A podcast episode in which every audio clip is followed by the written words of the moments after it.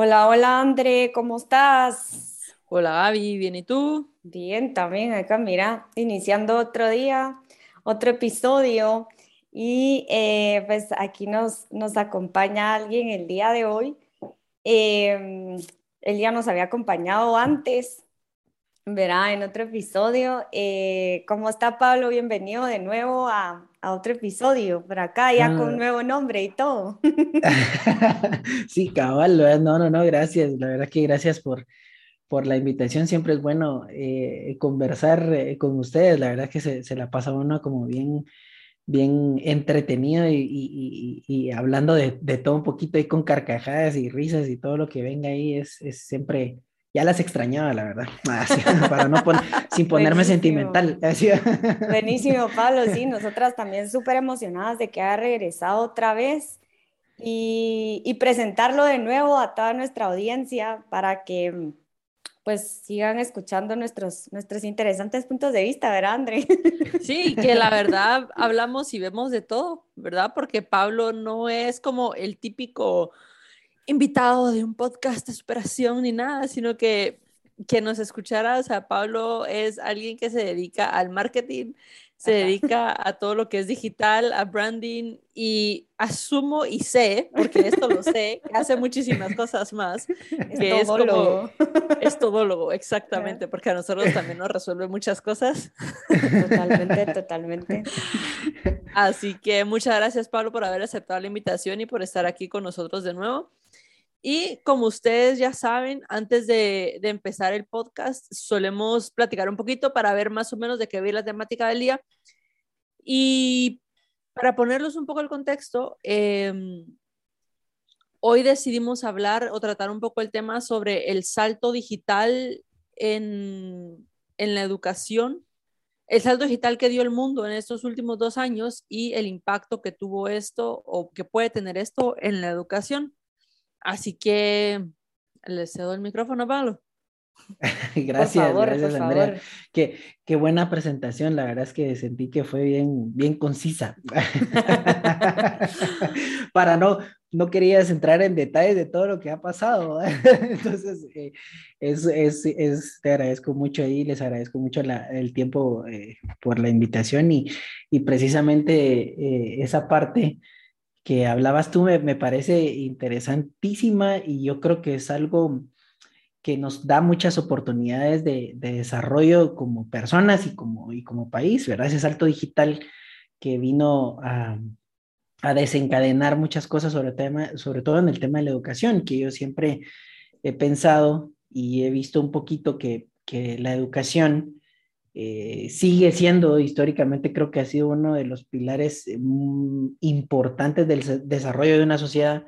Sin embargo, creo que ahora hay mucha más accesibilidad, digamos, o mucho más acceso a, ella de diferentes, de diferentes formas. Y yo creo que eh, esa parte ha venido también a despertar y abrir otras brechas, digamos, en cuanto a, al desarrollo de uno como persona y, como país. Ahora, por una nada, puedes empezar a, educarte. Y creo que algo que, suma mucho en esta explosión digital que hubo, digamos, en estos últimos años a raíz de todo lo que ha pasado en el, mundo, en temas de salud y eso, eh, ha sido eh, el tema de la accesibilidad, ¿verdad? Sí. Cada vez más hemos tenido acceso a Internet, cada vez más hemos tenido acceso a tener dispositivos eh, inteligentes a bajo costo. Cada vez más hemos tenido la chance como de que los docentes y, porque a mí me da risa que yo no sé si a ustedes les pasó, pero recién empezó eh, todo este relajo que nos encerraron y todo el tema o sea, los Supermanes y los Capitanes Américas y las eh, Wonder Woman eran los maestros, pues, o sea, todo el mundo extrañaba a los maestros, pues era un tema así como de que no, los educadores son lo máximo y ellos, y ellos son los que eh, van eh, avanzando con los, con los niños y, tratando de llevarlos a, a, un punto muy, muy bonito o de, digamos, muy alto en temas de educación. Entonces ahí empezó como, como esa etapa de, ver cómo se conectaba otra vez todo, ¿verdad? Cómo se reconectaba otra vez todo el, todo el, tema de la educación. Y yo he visto desde las aulas virtuales, desde las metodologías de, de estudio a distancia, de cómo darle seguimiento, de, eh, digamos, hasta hace poquito me enteré también de, de y yo sé que, que Gabriela me va, me va, a apoyar en este tema que voy a decir ahorita, pero eh, hace poquito me enteré también de cómo hacen hasta seguimiento por medio de un dispositivo electrónico a los, a los niños, o sea, Madres, eso no, en mi tiempo era la señora andina, se llamaba mi maestra que me jalaba la oreja si, me portaba mal, pues ah, era, un tema que, ¿Cómo así lo del dispositivo? Gabriela, cuéntanos ahí un em, poquito. Gabriela no, no, no, lo del dispositivo no es tanto como para traquear qué hace, qué no hace el niño. esto, esto, me suena como a prisión preventiva. no, hombre, no, no, no. El, dispositivo, el dispositivo se usa eh, para, para poder, dentro, de, dentro del ámbito de educación, pues obviamente hay como más niños, más maestros, más personas, ¿sí? Eh, entonces, lo que se quiere hacer es algo como preventivo con este dispositivo. ¿Y por qué digo preventivo? Porque es una toma constante de la temperatura de los niños eh, ya que científicamente se ha probado de que Omicron, o sea, la nueva variante de, COVID, el primer síntoma que le da al niño es fiebre. Entonces, si un ah. niño normalmente tiene fiebre, tiene Omicron, tiene COVID. Entonces, lo que se quiere evitar o prevenir es ese contagio. Entonces, al tener nosotros ese como tracking del niño, em, podemos saber si tiene o no temperatura y con quienes ha tenido contacto si es que llega a subir su temperatura, pero no es como un, una, una, inteligencia artificial de que un mapa de calor escanear al niño y que tiene y si tiene sus, todos sus órganos, ¿no? No, pues, pero me parece un avance, me parece la integración, o sea, esto es como la tecnología integrándose a nuestro día a día en términos de educación, en términos de salud, en y cómo se puede aprovechar de una bonita forma, ¿verdad? Porque, digamos, si me preguntan a mí, en temas de, de, mercadeo, y ya ven ustedes, no vamos a entrar en este tema, pues, pero ya ven todos los problemas legales en Estados Unidos que ha generado todo esto, pero a la larga, la información siempre, siempre se vuelve un activo muy, muy valioso para las empresas, ¿verdad? Es el activo más valioso. Sí, por supuesto, y por eso es que en la época donde tenemos más acceso a la información, la desinformación se ha vuelto un negocio tan grande. Claro, porque es muy fácil eh, eh, tener, eh, hacer un artículo, tener una página web o varias páginas web, meterle una buena cantidad de plata y distribuir contenido que no sea realmente una verdad, pues si la gente al final la historia, y eso es, y eso es algo que socialmente pasa, que, que, a veces no se trata de que si realmente es verdad o no es verdad, sino de lo que la gente perciba o lo que ellos crean que es, ¿verdad? Entonces al final... Eh, se vuelve un, un, arma, como bien dices, Andrea, que, que, que es como de doble filo, porque bien puede servir para bien, pero también hay otros que, que, como decía al inicio, se aprovechan de los demás y empiezan a, a hacer negocio de algo que tal vez ni siquiera es real. Entonces, eh, hay, que tener, hay que tener como mucho cuidado porque siento que hay fronteras muy delgadas entre lo, lo ético y no ético en, en, ese sentido digital, pero también creo que es una... una eh, aprovechar en nuestro mundo, en nuestros países, el, uso de la tecnología, sobre todo la digitalización de las cosas, ¿verdad? O sea, eh, eh, olvidándonos un poquito, digamos, del tema de cómo antes yo me recuerdo que cuando yo estudiaba. en, el, en el año 1000 antes de Cristo, no mentiras. Es que así lo hizo sonar. Cuando todavía escribíamos. Cuando los cavernícolas existían. Todavía no había hecho eh, Noé el arca. A la,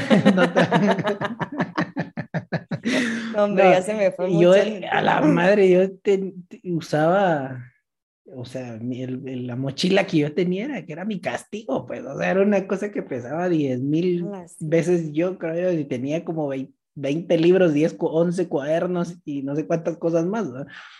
Entonces, y, ahora, madre, uno llega y dice, ¿y cómo estás estudiando? En su iPad, viendo al maestro. el eh, libro digital, Pablo, el libro digital y, y, el famoso Google, porque si usted se acuerda, o por lo menos yo, con la Andre. Creo yo y la Andre no me Más cerca, ustedes estudiaron más, más para acá, más para, eh, recientemente. Pero, somos contemporáneos, Pablo, no, no nos hagamos más viejitos. pero no, no, no, o sea, nosotros cuando estudiamos y, y, muchos de nuestros oyentes seguramente, eh, si se recuerdan, o sea, yo iba a una biblioteca a buscar mm. un tema y a buscar una enciclopedia porque no había Google. O sea, tenías que buscar en las gavetas, buscar la tarjetita, buscar el libro, sacar el libro, copiar la información.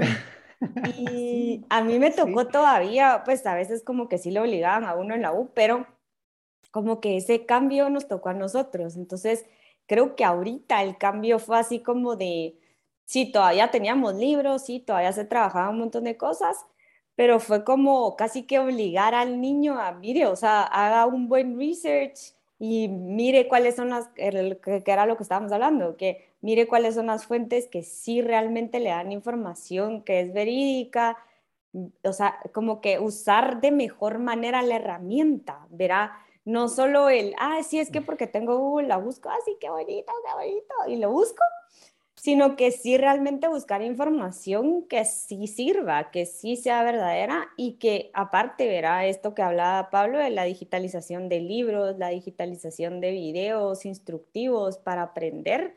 Es todo un nuevo mundo, pues es impresionante lo que creció eso y lo que, lo que son ahora las editoriales, porque es chistoso, pero ahora le venden a uno la plataforma, no el libro. O sea, y uno así como, puchica, o sea. Sí, paga su suscripción en la plataforma y tiene acceso a, a, los libros que antes pagaba por ellos, pues, o sea, al final se volvió un tema bien, bien, bien interesante y eso me recuerda, a excepción, y voy a hacer a un lado, lo voy a aclarar para que, no, que después no, no, cause problemas, pero digamos, haciendo excepción de los Sobrinity Managers que ya les hablamos la vez pasada y los dejamos por ahí guardados yo creo que también eso ha dado chance a que exista mucha más capacidad, digamos, de poder emprender algo, ¿no? De, poder hacer algo de forma independiente. O sea, hablando de los libros, ahora hay mucha gente que se autopublica, escribe en un libro de, algo y se autopublica y, la gente lo puede comprar en Amazon, audiolibro, lo que sea, pues, o sea, hay, hay también otra, otra vena, digámoslo así, otra, otra calle, otra ruta en donde las personas pueden emprender. Y la pregunta, digamos, ahí ya me surgió una duda, ¿no? no sé si existencial o qué va, pero... No, pero pregunte, usted pregunte. ¿Por qué no la mayoría? ¿Por qué la mayoría siguen eh, pensando de forma analógica, digamos. ¿Por qué, no, ¿Por qué no vemos esa oportunidad? O sea, ¿será que es miedo? ¿Será que es porque...? Yo creo que es programación, Pablo, porque yo, yo como lo estoy viendo ahora es, si nos vamos a 100 años atrás, más o menos. Claro. 100, 150 años atrás estamos hablando de la revolución industrial, ¿no? 1911, 1912, Henry Ford, la línea de producción. Eh, eso quiere decir que vamos 100 años programando a los humanos para que trabajen y piensen de manera lineal, de manera yo tengo que hacer lo que me dicen, yo tengo que seguir lo que me dicen porque entonces soy una buena persona, soy un buen empleado, soy un buen ciudadano, soy un buen, lo que sea, inserta aquí una buena mascota, un buen lo que sea. Entonces, por Dios, a veces la gente Ahorita me imaginé a alguien con una correa, perdón. Solo falta que vayan aquí identificado. Si me pierdo, ya me casi quedo. Oh, por Dios. Entonces, em, estamos hablando que hace 150 años empezó la revolución industrial. Y más o menos, ¿no? Sí, más o menos. Em, entonces, ahorita lo que estamos viendo es la revolución digital. Claro. Es lo que está pasando. Hace 150 años se tuvo que crear la forma de educación porque la gente no estaba educada, la gente no estaba preparada, la gente no sabía trabajar en las industrias, la gente no estaba especializada para esto. La gente era del campo. La gente no sabía manejar máquinas. No sabían manejar máquinas. O sea, era una cosa extraña que, nunca habían visto. Exacto, era gente que por eso es que había niños en las empresas, por eso era que, y luego Mm. se empezaron como a desarrollar los derechos del niño, los derechos de la mujer, los derechos de, todo ese tipo de cosas que han ido surgiendo, todos estos movimientos ha sido en base a lo que ha pasado de acuerdo a las revoluciones. Pero ¿qué está pasando ahora? Estamos en la revolución digital y como todo fue nuevo, todo fue rápido. Entonces, ahorita estamos así como que, ay, ok, y ahora, ¿esto cómo va a funcionar? ¿Cómo lo Ajá. vamos a manejar? Sí, como saliendo costando- de la montaña rusa de que, ah, nos sacudieron así hace dos años por COVID y uno se baja a la montaña rusa medio mareadón, va, o sea, aunque no lo que quiera, pero como que sí lo mueven a uno y, o sea, mucha, uno sí se baja así como, ¿qué pasó? Estoy en tierra No. firme. Todavía así, va temblando. Ajá. Exactamente. Entonces, ahora, ¿qué es lo que pasa? Ya sabemos que podemos recibir educación, ya sabemos que podemos seguir trabajando en línea, ya sabemos que podemos recibir terapia en línea, que podemos ver a los médicos, en teoría, en línea. Em, se pueden hacer muchas cosas que antes nos habían dicho que no se podían hacer en línea. Ahora va a pasar lo mismo que pasó hace 150 años. Se va a tener que empezar a regular todo esto, Claro. a decir, claro. Ok, sí se puede, por ejemplo, trabajar en línea desde casa, pero entonces de esta hora a esta hora se puede contactar a la gente. A partir de eso, esto ya no es trabajo, hora laboral, ya no nos Es puede contactar. esa es otra. Y Porque, Porque por ya se ejemplo- rompe, se rompe el esquema de la hora. Pues si te escribo a las 8 de la Sí. noche, ¿por qué no me Ajá. contestas si estás en tu casa? Ajá. O sea, Exactamente, por ejemplo, en Francia, antes de, de lo que pasó ahora, en Ajá. Francia ya estaban pasando reglas, re- leyes, así como el fin de semana usted no puede mandar correos laborales, es prohibido. Y eso, ese tema me parece genial que lo hayas sacado, André, porque a mí me pasaba. O sea, en pandemia era así como, me daban las nueve de la noche tal vez y yo seguía trabajando Sí, y sí, no me daba cuenta la hora. sí. Y de la nada Sí. como que, puchica, son las nueve, ¿qué onda?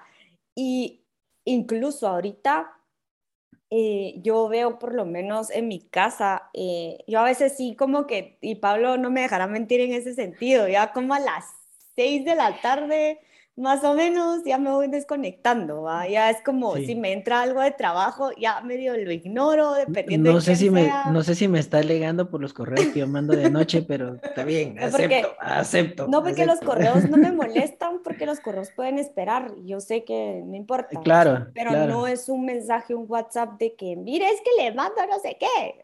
O sea, Ajá. y Ah, pero yo tengo la solución para eso. ¿Cuál es? La lunita, la lunita. No, no, no, no. Dos WhatsApps.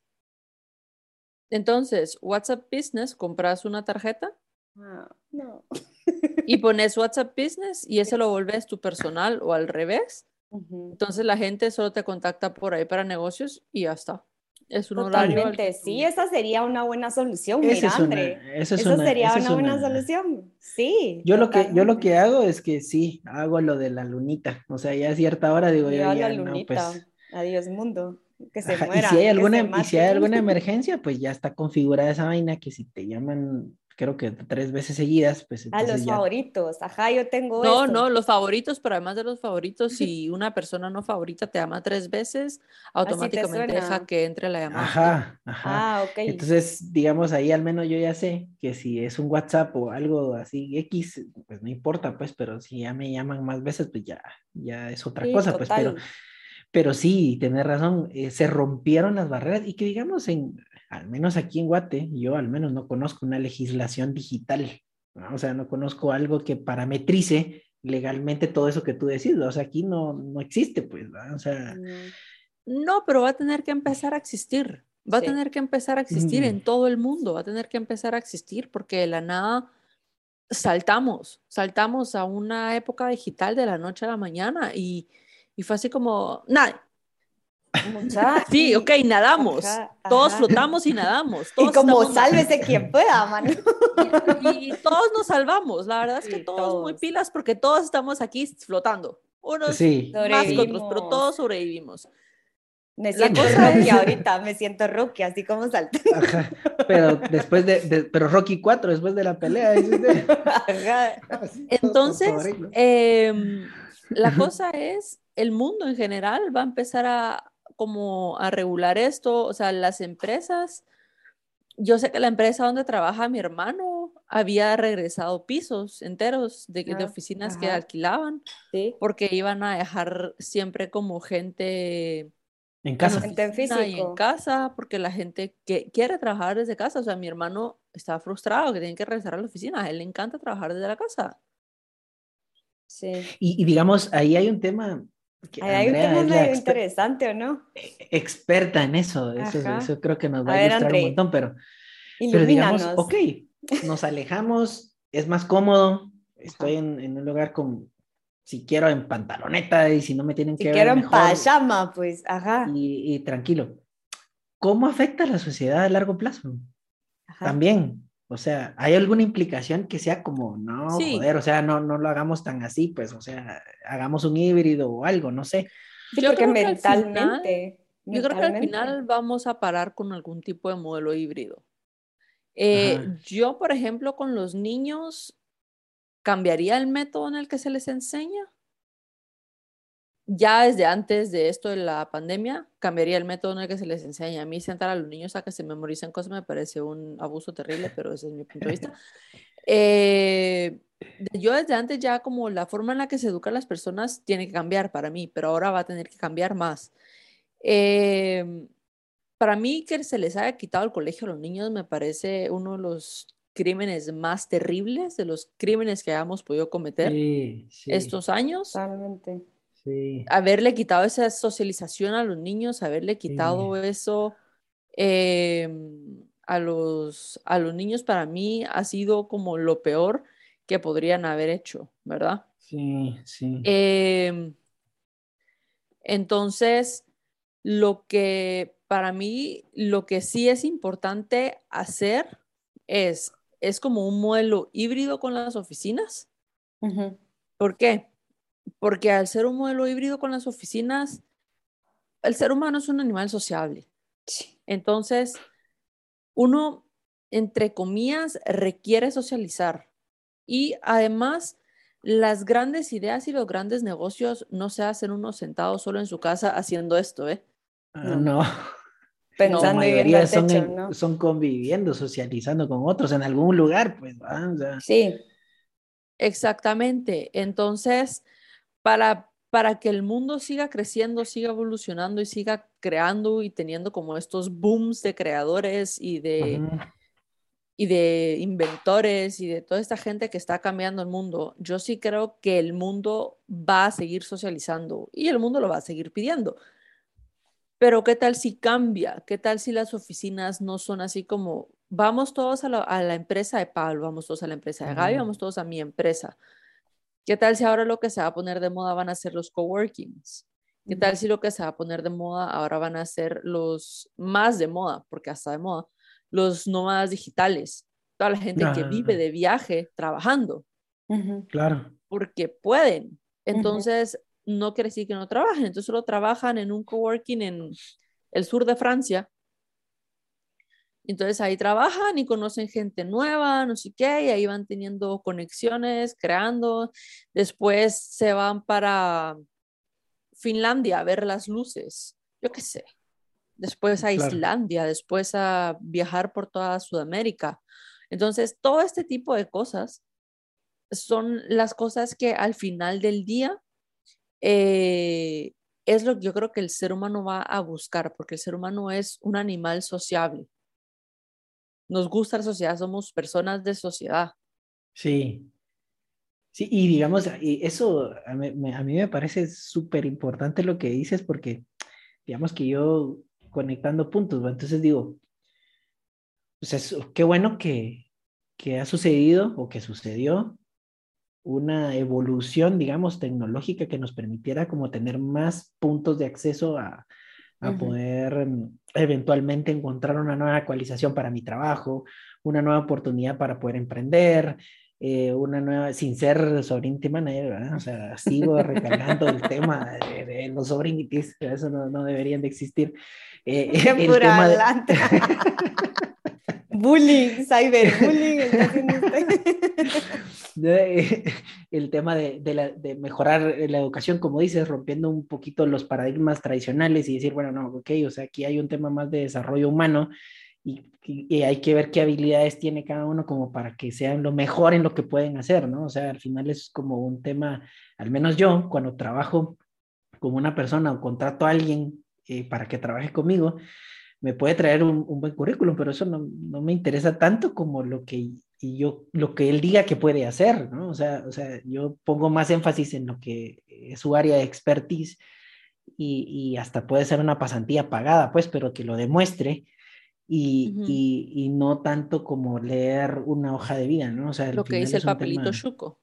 Es que eso, o sea, lo puedo conseguir, a, con, hablando de acceso, lo puedo conseguir en internet bien bonito, pero o sea, es, es, un tema ¿Sí? que hasta me lo pueden hacer. No necesariamente tiene que ser verídico y suyo, ¿va? Ajá, entonces yo digo con lo que decía Andrea, o sea, qué bonito, o sea, ha sido, uh, hubo una, una, una buena evolución en temas de acceso, una buena evolución en oportunidades de desarrollo, que hay que aprovecharlas y todo, pero ahí cabal, con lo que dice eh, Andrea, tiene que haber un cambio mental también de parte de, las, de, la, de la sociedad, una evolución mental o de, nuestra forma de ver las cosas para ser abiertos, para aprender a, a, para aprender a, no sé si lo voy a decir bien, pero para, como para aprender a fracasar, ¿va? como para aprender a cometer errores y saber que en, esta, en este nuevo aprendizaje de uh -huh. todo lo que ha pasado, hay muchas cosas bonitas, ¿verdad? O sea, hay temas de, de, de, formas de cómo puedo yo entonces mejorar mi estado como sobreviviente que somos todos aquí, como bien decía Andrea, sí. aquí estamos sobre, sobrevivimos a todo esto,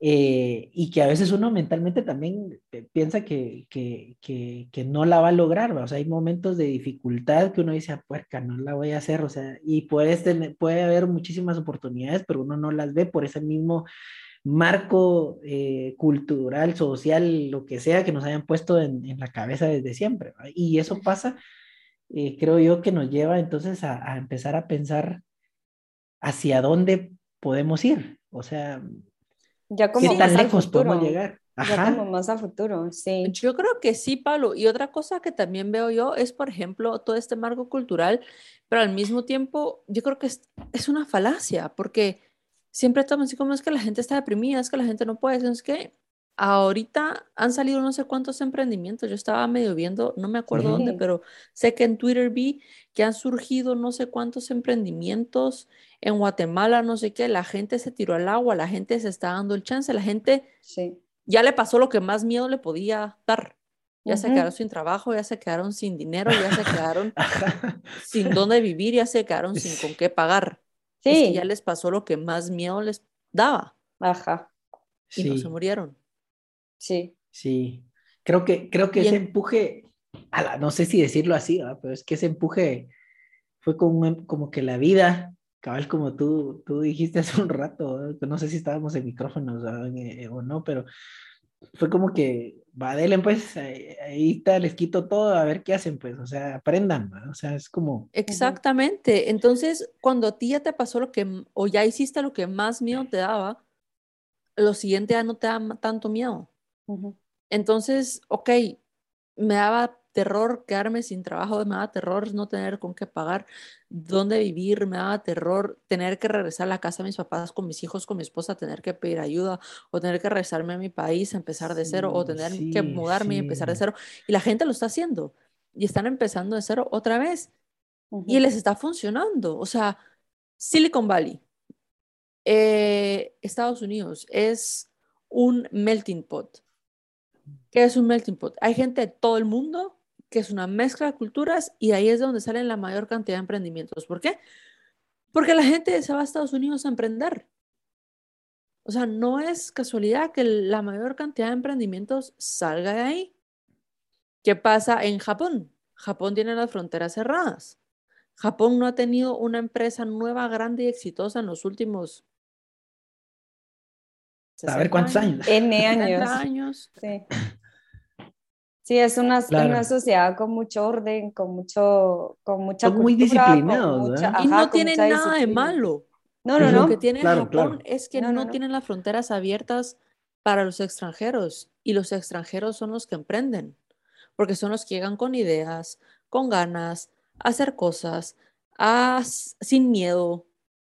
O sea, sí. tu hermano y su amigo, ay, que están aquí emprendiendo, haciendo cosas de cero. Yo estoy aquí emprendiendo, haciendo cosas de cero. ¿Qué están haciendo aquí los españoles? Agarrándose así a papá gobierno para que me dé de comer. Sí, totalmente. Que no, a ver, ojo, acá hay una, una distinción que quisiera hacer. Como hay españoles, o sea, locales o gente local, ¿verdad? De cada país, que hace lo que, lo que acaba de decir Andrea, Por Dios, es que... que viven del gobierno, Aquí todo el mundo quiere ser funcionario. Igualmente hay inmigrantes que igual viven del gobierno y creo que ahí es mm. donde Japón sube la barrera o lo pone un poquito más difícil para que la gente extranjera vaya y emprenda. ¿Por qué? Porque ellos ya están acostumbrados a un cierto orden, ya están acostumbrados a su disciplina, ya están acostumbrados que son un país súper limpio y es una cultura súper rica. Eh, pero es pero se están muriendo. interesante, sí, es interesante ver que una, una estructura tan así eh, vaya en declive. Obviamente, pues no hay algo nuevo, no hay algo que se esté haciendo que vaya de cero y que le haya dado trabajo a más personas, por ejemplo. Em, y, y, es cierto, la competencia puede ser que en algún momento se los coma y que su economía se vaya para abajo, pues por ese mismo cierre. Que son los dos extremos, ¿verdad? O sea, eh, pero, pero sí creo que, que, este cambio va a abrir bastantes cosas. En esto que decía Andrea, abrió bastante, como también creo, y, y Andrea lo estaba diciendo hace un ratito, la salud mental de los niños fue algo que pegó bastante, bastante, tanto en adolescentes como en niños. Em, y este regreso ha sido súper peculiar. ¿Por qué lo digo? Mi mamá es directora de un colegio aquí en Guate.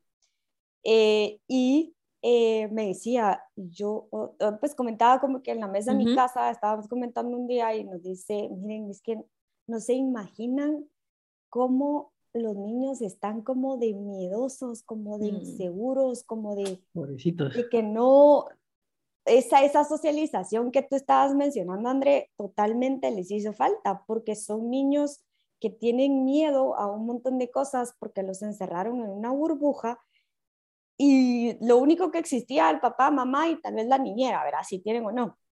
O la que y los, la familia y no toques, esto es peligroso, lávate las manos, no puedes hablar, no puedes tocar. y la mascarilla y que no, sé qué, y, y, como toda esa como psicosis que se manejó, porque en algún momento todos fuimos psicóticos, pues, o sea, todo el mundo estaba así como, a la madre, toqué esto y no lo puedo tocar, entonces así va. Pablo de todo y después le dio como... Ajá, Y trae, trae, trae, a Toribio, su cosita esta, ya le puse el nombre, por cierto.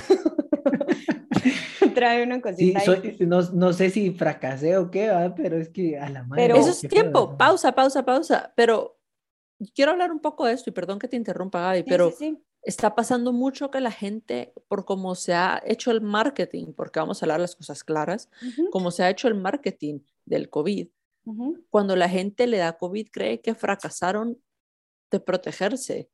Ah, Pablo es una gripe. A sí, sí. Va a dar. no fracasó. Gabriela, me lo, Gabriela me, lo, me, lo, me lo dijo como 50 mil veces antes, así como, eh, no, hombre, iba a ver que Pablo a todos nos va a dar, y yo, no, que yo me estoy cuidando, o sea, al final era lo que Andrea dice, ¿verdad? Es, un tema como de que nos han vendido, y yo creo que lo mencioné hace un rato, como que nos han metido como estereotipos en la cabeza, como de que hay cosas que no pueden pasar porque vamos a morir si pasa, pues, o sea, es un tema que, que, que, que, no, no, en mi caso, pues no fue, no fue así.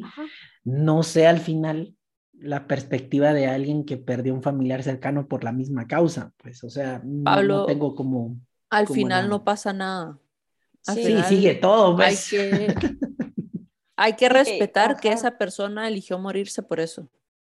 Claro. Sí, o sea, por ejemplo, y volviendo, volviendo a mi tema, ese, esa psicosis y ese como miedo de que a nosotros adultos nos da, todo eso se lo pasamos a los niños. Sí, los niños todo lo escuchan. Ajá, y ponele, si hubiera sido, yo siento que en Latinoamérica pasó mucho más fuerte, esa es mi percepción, no sé, porque en España no cerraron mucho tiempo las escuelas o los colegios. No.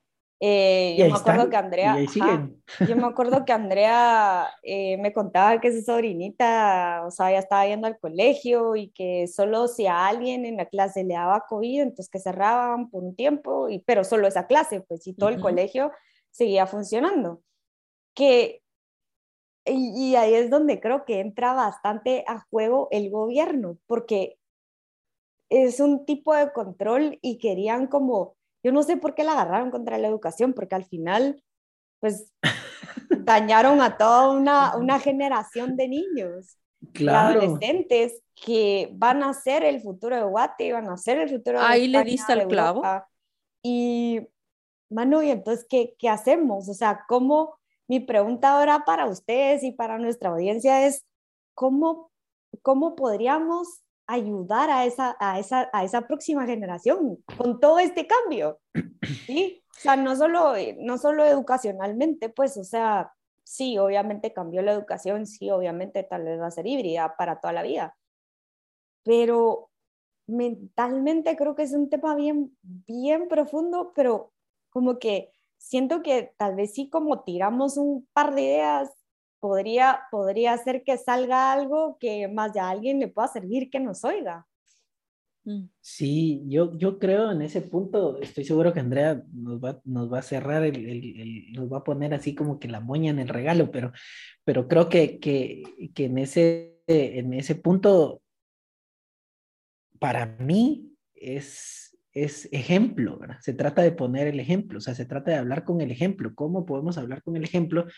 precisamente nosotros que, que, los niños y los chiquitos nos ven, pues darles ese ejemplo como de, de que eh, entramos y que somos chambeadores, que vamos para adelante, que, que, tenemos como esa capacidad de reponernos, de levantarnos a cosas eh, difíciles, ¿no? Y que ellos lo vean, o sea, al final, eh, em, que ellos lo entiendan, lo perciban, lo vean, incluso nosotros ser como, como decirle, mira, esto se puede hacer así, entrarle, no tengas miedo, como generar otra vez como esa, esa, esa confianza en ellos, que ellos lo puedan ver y, que ellos entiendan, porque al final van a crecer eh, y, y, van a tener que, van a tener esas dos perspectivas, o sea, ellos van a poder decir, bueno, yo vi, viví esto de chiquito, pero me, me, me enseñaron atravesarlo de esta manera y logré eh, llegar acá, entonces eh, van a tener muchas más oportunidades, eso sí, porque van a tener muchas más oportunidades por todo el acceso que hay y, las, y todo lo que se está generando con todo lo que viene sobre plataformas digitales y no digitales. Al final el mundo siempre es un como mega mercado de comercio y todo siempre está ahí eh, en esos ecosistemas como separados. Pero siempre van a haber oportunidades. Creo que tenemos la responsabilidad de enseñarles cómo tienen que tomar ventaja, una buena ventaja de cada una de las oportunidades, de cómo tienen que aprender a levantarse de las cosas malas de cómo deberían ellos de tener esa, esa capacidad de adaptación, que yo creo que eso va a ser lo que más va a dictar en el futuro, o sea, todo va evolucionando demasiado rápido, va a tener que tener una muy buena capacidad de adaptarse a cada una de las situaciones y en esa adaptabilidad va a estar la clave de la supervivencia, creo yo, en ellos y de cómo van a ser en su futuro. Entonces yo creo que, que es con el ejemplo, o sea, no sé qué pensás, André, pero yo pienso que es con el ejemplo. Yo creo que primero habría que darles el espacio para que se vuelvan a socializar, uno, y dos, darles tiempo y espacio para que ellos puedan reexplorar el mundo a su ritmo, porque no solo los asustamos dos años y luego así como, bueno, yo no tengo miedo, tú tampoco. No, pasamos dos años asustándolos, ahora hay que darles tiempo para que ellos se acostumbren a ya no tener miedo. Esa sería una parte. Y dos, darles un acompañamiento, un apoyo, enseñarles que el mundo cambió, que el mundo eh, ya no es peligroso, ¿verdad? Que el mundo no, que el mundo no es peligroso, que mientras ellos tengan conciencia de qué es lo que está pasando a su alrededor, el mundo no tiene por qué ser un mundo peligroso y que ellos tienen las herramientas para poder seguir saliendo adelante, como decía Pablo, que esto es solo una posibilidad para que ellos puedan seguir explorando el mundo de una manera diferente. Y la verdad, la verdad es que a partir de esto el mundo ya cambió.